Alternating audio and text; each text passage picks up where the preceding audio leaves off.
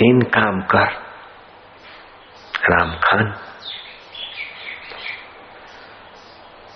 क्रिया शक्ति भाव शक्ति और ज्ञान शक्ति ये तीन शक्ति सब में छुपी है। कर्म, उपासना और ज्ञान, ये तीन साधन है। सत्कर्म कर, आज तक जो गंदे कर्म किए थे, अब तू सत्कर्म कर। सत्संग में आते आते सत्कर्म की रीत सीखता जाएगा। प्राणायाम करने से तेरी प्राण शक्ति पवित्र होगी, मन शक्ति पवित्र होगी, मति शक्ति पवित्र होगी बेटे।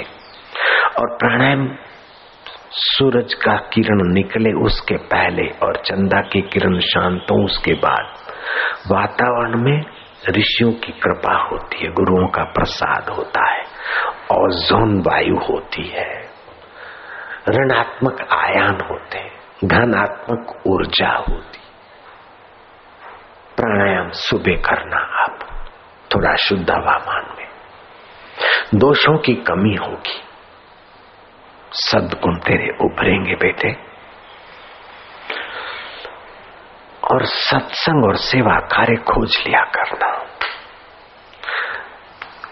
गिरे हुए आदमी गिरते तो गिरते बड़ा ज़ोर से, और जब चढ़ते तो चढ़ते भी बड़ा ज़ोर से। बीच के लोग बेचारे ऐसे ही झूमते रहते हैं, झूले खाते रहते महाराज, क्या बताएँ, राम खान नियम से प्राणायाम करता है और मूलाधार बंद करके प्राणायाम सिखा दिए गुरु ने। योनि को सकोड़ ले, पेट को अंदर रख, टोडी को छाती के तरफ़, ऐसे प्राणायाम कर। कुछ दिनों के बाद सिखा दिया। आप आज से ये समझ जाओ, त्रिबंध प्राणायाम। जादुई उन्नति करेंगे शारीरिक, मानसिक, बौद्धिक। शौच जाने के को, इंद्री को, सकोच लेना, उसको मूलबंद बोलते। पेट को अंदर रखना, उसको उड़ियान मत बोलते। ठोडी को छाती की तरफ़ लगाकर प्राणायाम करना, इसको जाल अंदर बंद कहते। आज से तुमको ये नया पाठ मिल गया। त्रिबंध प्राणायाम, सात कर। सात बार इधर से लो, रोको, उधर से छोड़ो। फिर उधर से लो, रोको, इधर से छोड़ो। एक हो गया, ऐसे साथ कर। करना, मैं तुमको बता रहा हूँ। दोनों नथुनों से श्वास ले, रोको, भगवान नाम गुरु मंत्र जपो। फिर दाया नथुना बंद करके बाहें से छोड़ो, रोग के कण निकलते जाएँगे। अगर थकान है तो फिर दाहें से छोड़ो, श्वास तो थकान मिटेगी। और रोग है तो बाहें से छोड़ो, पाँच श्वास रोग मिटेंगे, कोई भी रोग हो। उसमें फ़ायदा होगा। रोग मिटाने में मदद मिलेगी। सत्संग सुनते रहना सत्संग परम औषध है। राम खान देखते ही देखते इतना विवेकी बन गया कि अपना धन संपदा है अधिक सुविधाएँ आदमी को खोखला बना देती, अधिक वाहवाही आदमी को अहंकारी बता देती और संघर्ष आदमी की कमर तोड़ देता है। सत्संग से सुने हुए वचनों का बस पालन करने लगा। थोड़े ही दिनों में राम खान गुरु का सतपात्र साबित हो गया और फिर सदा के लिए सन्यास ले लिया और बिंद्राबन की कुंज गलियों में भिक्षा मांग कर खाता है। कहीं मौका मिलता है तो झाड़ू कर लेता है, बुहारी कर लेता और भीतर भीतर अपनी साधना और स्मृति बनाए रखता जिससे बड़े बड़े राजे महाराजे कांपते थे। अब वो सड़क पे झाड़ू लगा रहा है, कोई ठोकर मार के चला जाता है तो शरीर को ठोकर लगती, लेकिन राम खान के दिल को ठोकर नहीं लगती, क्योंकि दिल में दिलदार पैदा हो गया है, प्रकट हो गया है। और अभी तो तुम्हें कोई गुरु भाई आगे आए तो ठोकर लगता है, कोई गुरु भाई को सेवा नजीक मिले तो ठोकर लग जाती है, कोई गुरु भाई कुछ कह दे तो ठोकर लग जाती है तो तुम्हारे हृदय पर गुरु को दया आती है, पीड़ा होती है। आप ऐसा हृदय न बनाइए कि जरा जरा ठोकर में, ठोकरे खाता रहे। आप गुरु के शिष्य हैं, भगवान के भक्त हैं, हरि के प्यारे हैं। अपने हृदय को रब्बर किनाए बनाए ताकि ठोकर की असर ना हो, दिल भर का सुगंध, सुवास और माधुर्य आए। ओम आनंद, ओम माधुर्य। दादू दीन दयाल, संप्रदाय की परंपरा में मेरे गुरु जी थे और अपन भी है। आने जाने वाले लोग रास्ते में कहीं कांटे न लगे तो झाड़ू लगा लेते थे। सेवा शरीर से तन से सेवा, मन से सुमरण बुद्धि से ज्ञान। उनका यश और उनका दर्शन का प्रभाव ऐसा कि दूर दूर तक उनकी ख्याति फैल गई। एक तहसीलदार को लगा कि मैं दादू दीन दयाल महाराज के दर्शन करने जाऊँ। सरकारी पैस अफसर, अंग्रेज़ों का शासन, सरकारी चने खाया हुआ घोड़ा और सरकारी रिश्वत लिया हुआ साहब। तबड़ाक तबड़ाक तबड़ाक तबड़ाक जंगल में सुबह निकला, लेकिन यहाँ तो कोई मनुष्य दिखाई नहीं दे रहा। पगडंडी से घोड़ा भगाया जा रहा है। इतने में एक आदमी बुहारी लिए हुए रास्ता साफ़ कर रहा है, कांटे हटा रहा है। बोले रे इस जंगल में दादू दीनदयाल भगवान रहते, पता है तुझे? आदमी चुप रहा। अरे, बोल, मेरा तो पसीना निकल रहा है, तू चुप है। घोड़े से उतरा। उस झाड़ू लगाने वाले का कंधा पकड़ा। अरे बोल, कुछ तो बोल। कुछ नहीं बोला। तू बहरा है क्या? चिल्ला के बोला। तो चिल्लाने से भी नहीं सुनता तो तू पागल है क्या? पागल की भी तू रीत नहीं है। मार दिया एक दो गुस्सा। अरे तू पत्थर का है क्या? पटक दिया उसको।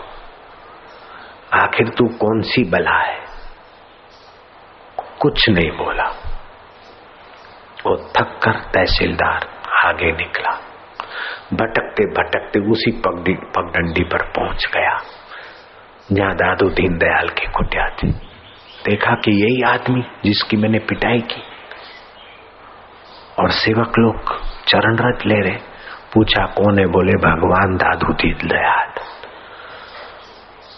तहसीलदार की हेकड़ी सदा के लिए गायब हो गई। चरणों में ऐसा गिरा जैसे सूखा बाँस के महाराज। मैंने तुम्हारी इतनी पिटाई की, मैं इतना अहंकारी, इतना अपराधी कि तुम्हारे जैसे महापुरुष को छूने के बाद भी मैं नहीं बदला, दर्शन करने के बाद भी नहीं बदला। महाराज, अब आप ही बदलोगे बस। महाराज के चरणों में सिर पटक रहा है तहसीलदार प्रायश्चित कर रहा है। सच्चे हृदय से किया हुआ प्रायश्चित पापों का शमन करता है। गुरु कोई सीख दे और चेला बोले, नहीं गुरु जी ऐसा नहीं, ऐसा है तो उस चेले का बड़ा दुर्भाग्य जो सफ़ाई देता है। अपनी गलती स्वीकार नहीं करता, वो गुरु को बहुत कष्ट देता है, बहुत मेहनत करवाएगा, तब कहीं गुरु को समझ पाएगा। जो सफ़ाई मारता है और अपनी गलती बताने वाले का शुक्र अदा नहीं करता गुरु का वो चेला नहीं, एक प्रकार की जोक है गुरु का। गुरु का पाप ही चेले का रूप लेके आया। जय राम जी की। हे राम जी, पुरोहित बनना उचित नहीं अच्छा नहीं। लेकिन तुम इस कुल में आने वाले हो तो उसीलिए मैंने ये पुरोहित पद स्वीकार किया। गुरु बनना एक अभिश्राप है। इस अभिश्राप का फल मैं भोग रहा हूँ। गुरु नहीं बनता तो अभी मैं यहाँ नहीं बंधन में होता, भोपाल में नहीं बंधता, सूरत में नहीं बंधता, अहमदाबाद में नहीं बदल, बंधता। मैं हिमालय की एकांत गुफा में ब्रह्म सुख में मस्त होता, ये मेरा श्राप अभी मुझे भटका रहा है। आपको लगता होगा बापू मौज में है, खैर दुखी तो नहीं हूँ, लेकिन मैंने बड़ी भारी गलती की, गुरु बन के गुरु बनना बहुत बहुत खतरनाक है।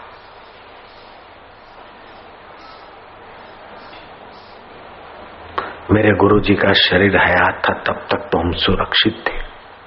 गुरु जी का शरीर छूट गया, तब फिर हमने ये विस्तार हो गया। तो मैं तो आपको हाथ जोड़कर आज कह दू कि आज से आप मेरे को माफ़ कर दो। कोई और गुरु कर लेना। मुझे आप बरी कर दो, माफ़ी कर दो। अपने प्रेम बंधन से, अपनी श्रद्धा के दौर से। मुझे आप निवृत्त करो, बाबा। चौसठ, पैंसठ साल हो रहे नानक साठ साल में निवृत्त हो गए। मुझे तुम नहीं कर, होने दे रहे हो। तुम्हारे संकल्प घसीट के लिए आते मेरा कोई संकल्प नहीं सत्संग करने का। गुरु पूनम मनाने की मेरी कोई इच्छा नहीं। मुझे आपका एक रत्ती, एक मूंग भी नहीं चाहिए। पहले जवानी थी, जब खा सकता था, तब भी ईश्वर को मैंने चैलेंज कर दिया, ठुकरा दिया। तो अब तो खाने की ज़रूरत भी कम पड़ गई। तो अब मुझे क्या चाहिए? कितना सारा संभालना ये, वो वो आश्रम वो आश्रम। इतनी बड़ी ज़मीन, इतना बड़ा तो आपके लिए सारा किया विस्तार? बख्शन हारे बख्श लो चेले भगवान। मुझे आप फ्री कर दो। जो फ्री करने को राज़ी हाथ ऊपर करो। कोई भी हाथ ऊपर नहीं करता, मेरे को आप बाबा माफ़ कर दो।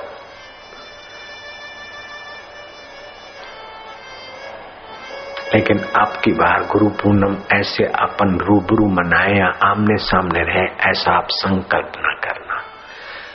घर बैठे भी हो सकता आप ऐसे उत्तम अवस्था में आ जाओ कि प्रसाद की लाइन न लगानी पड़े और रूबरू मिलना ना पड़े।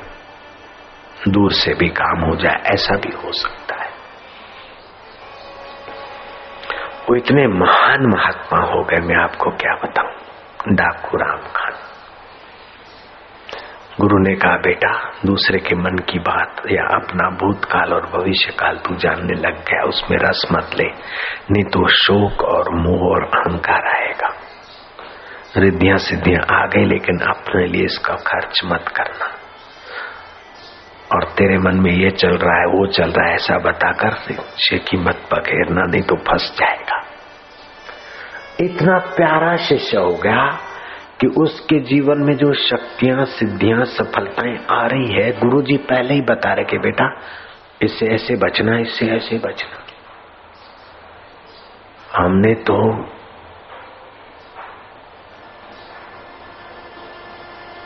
हमारे गुरुदेव का सानिध्य, दुर्भाग्य से जल्दी खो दिया, लेकिन उसको गुरुदेव का सानिध्य मिलता रहा, बचता रहा, हम फंस गए। गुरु बनने में फंस गए। ये आश्रम डेरे बनाने में फंस गए। कुछ करके दिखाने में फंस गए। लोग कल्याण करो, ये करो, वो करो, बाबा, राम राम। दूसरे एक महात्मा हो गए, उग्रानंद, आए है, गजब के थे। कोई आश्रम आश्रम नहीं फक्र था इसे। लेकिन कोई उनको गुरु मान ले तो मान ले जो भी करे। एक बार विचरण करते हुए जा रहे थे। किसी गाँव के बाहर किसी खंडेर में ठहरे थे, गाँव में कोई बैल चोरी हो गया था। गाँव वाले वो चोरी ही किए हुए व्यक्ति का पैर मानकर वहीं पहुँचे जहाँ महात्मा बैठे थे। और बैल भी तो गाय बैले गुजरते रहते हैं तो उन्होंने माना कि यहीं आया होगा, अपने साथी को बैल दे के ये आराम ज़्यादा यहाँ बैठ गया। उग्रानंद को न आमा किया, न तमा किया, न पूछी आठ, न बाट। धड़ा धड़ टोले की मार खबर न चार। उग्रानंद की पिटाई की और गोबर से उसका मुँह लिप के थाने पे ले गए। महात्मा तो बड़ी ऊँची कमाई के धनी थे। जरा सा उफ कह दे तो कुछ का कुछ हो सकता था। है, है कैसे ये महापुरुष हो गए? धन्य है। थाने पे ले गया। थाने वाला थानेदार उस महात्मा को किसी गाँव में उसकी महिमा देख चुका था और भगवान मानता था। देखा कि मेरे गुरुदेव को गोबर लगाकर ये हराम जादे पकड़ के ला रहे सिपाहियों, इनको कंजरों को अरेस्ट करो, डंडे मारो, बर्फ़ मंगाओ, बराबर की खबर। पच्चीस तीस लोग थे, बंद कर दिया। वो गंगा जल मंगवाया गुरु जी का मुख धोया, स्नान कराया, दूध में हल्दी डालकर पिलाई। चरण चंपी कर रहा और रो रहा है कि गुरुदेव आपकी ये दशा। बोले अच्छा तुम गुरु भी मानते हो मेरे को। बोले हाँ। तो फिर मेरी बात मानोगे? बोले, महाराज, आज्ञा करिए कि तेरे जेब में पैसे हैं। बोले हाँ मिठाई मंगवा लो। जितने पैसे थे, मिठाई मंगवा ली। जाओ, इनको खिला दो। जिनको तुमने लॉकअप किया है, उनको खिला दो। अरे महाराज, आप क्या हो? भगवान हो। भगवान के गुरु हो आप तो। भगवान तो कंस को मज़ा चखाते, लेकिन आप तो कंस जैसों को भी क्षमा कर देते। उनका बुरा नहीं चाहते, बुरा नहीं करते, बुरा नहीं सोचते। आप भगवान हो, भगवान कहना आपकी मखोल है महाराज। भगवान भी आप जैसे संतों के पीछे पीछे जाए, मेरे गुरुदेव। आप महात्मा हो, महात्मा को महात्मा कहना क्या बड़ी बात है, भगवान कहना। सेठ को सेठ कह दिया तो क्या बड़ा तमन है, शेखी बघेरी। सेठ को नगर सेठ कर दिया तो उसका जरा विशेष कर दिया।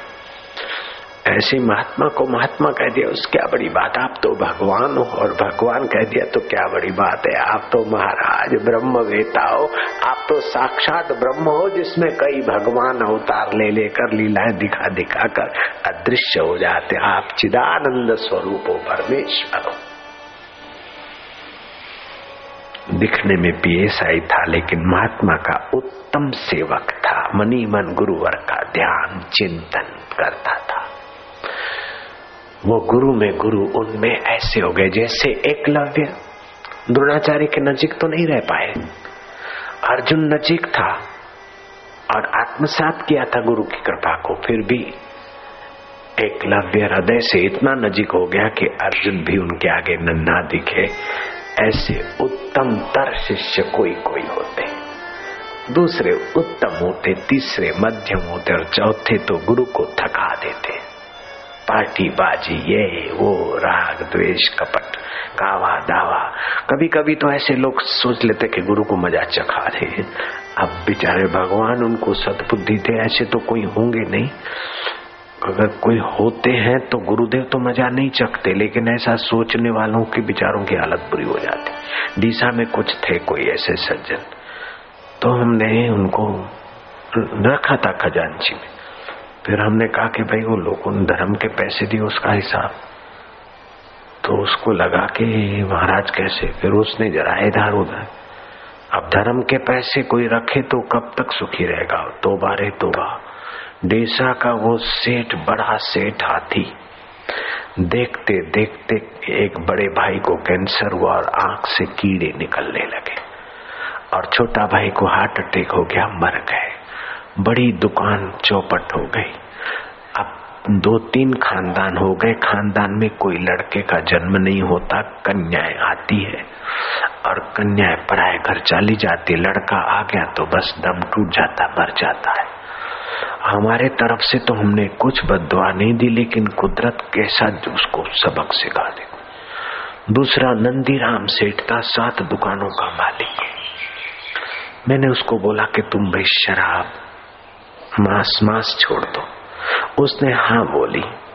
बाद में गुरुजी ने मेरे को घर जाने को कहा। मैं घर चला गया।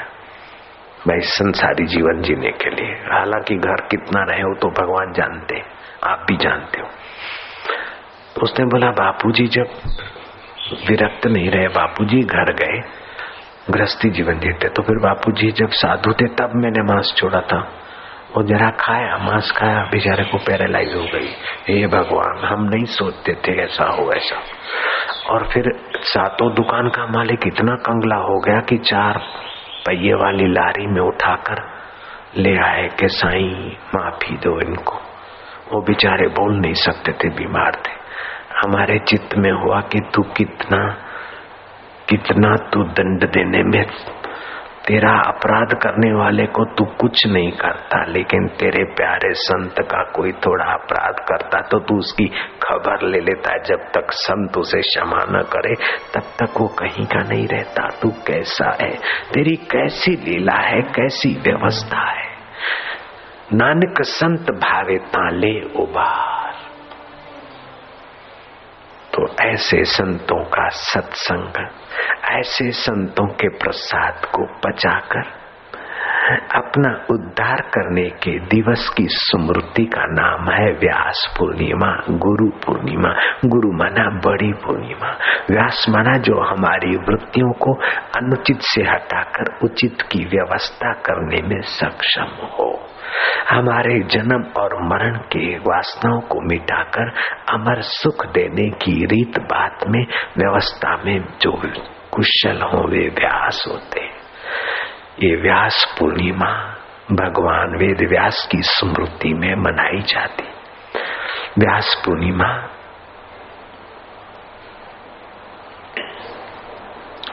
देवताओं ने वरदान दिया था कि इस पूनम का जो शिष्य साधक आदर करेंगे, वे वर्ष भर के सत्कर्मों को करने का पुण्य प्राप्त करेंगे महाभारत की रचना करने वाले और पूर्णाहुति के दिन व्यास पूर्णिमा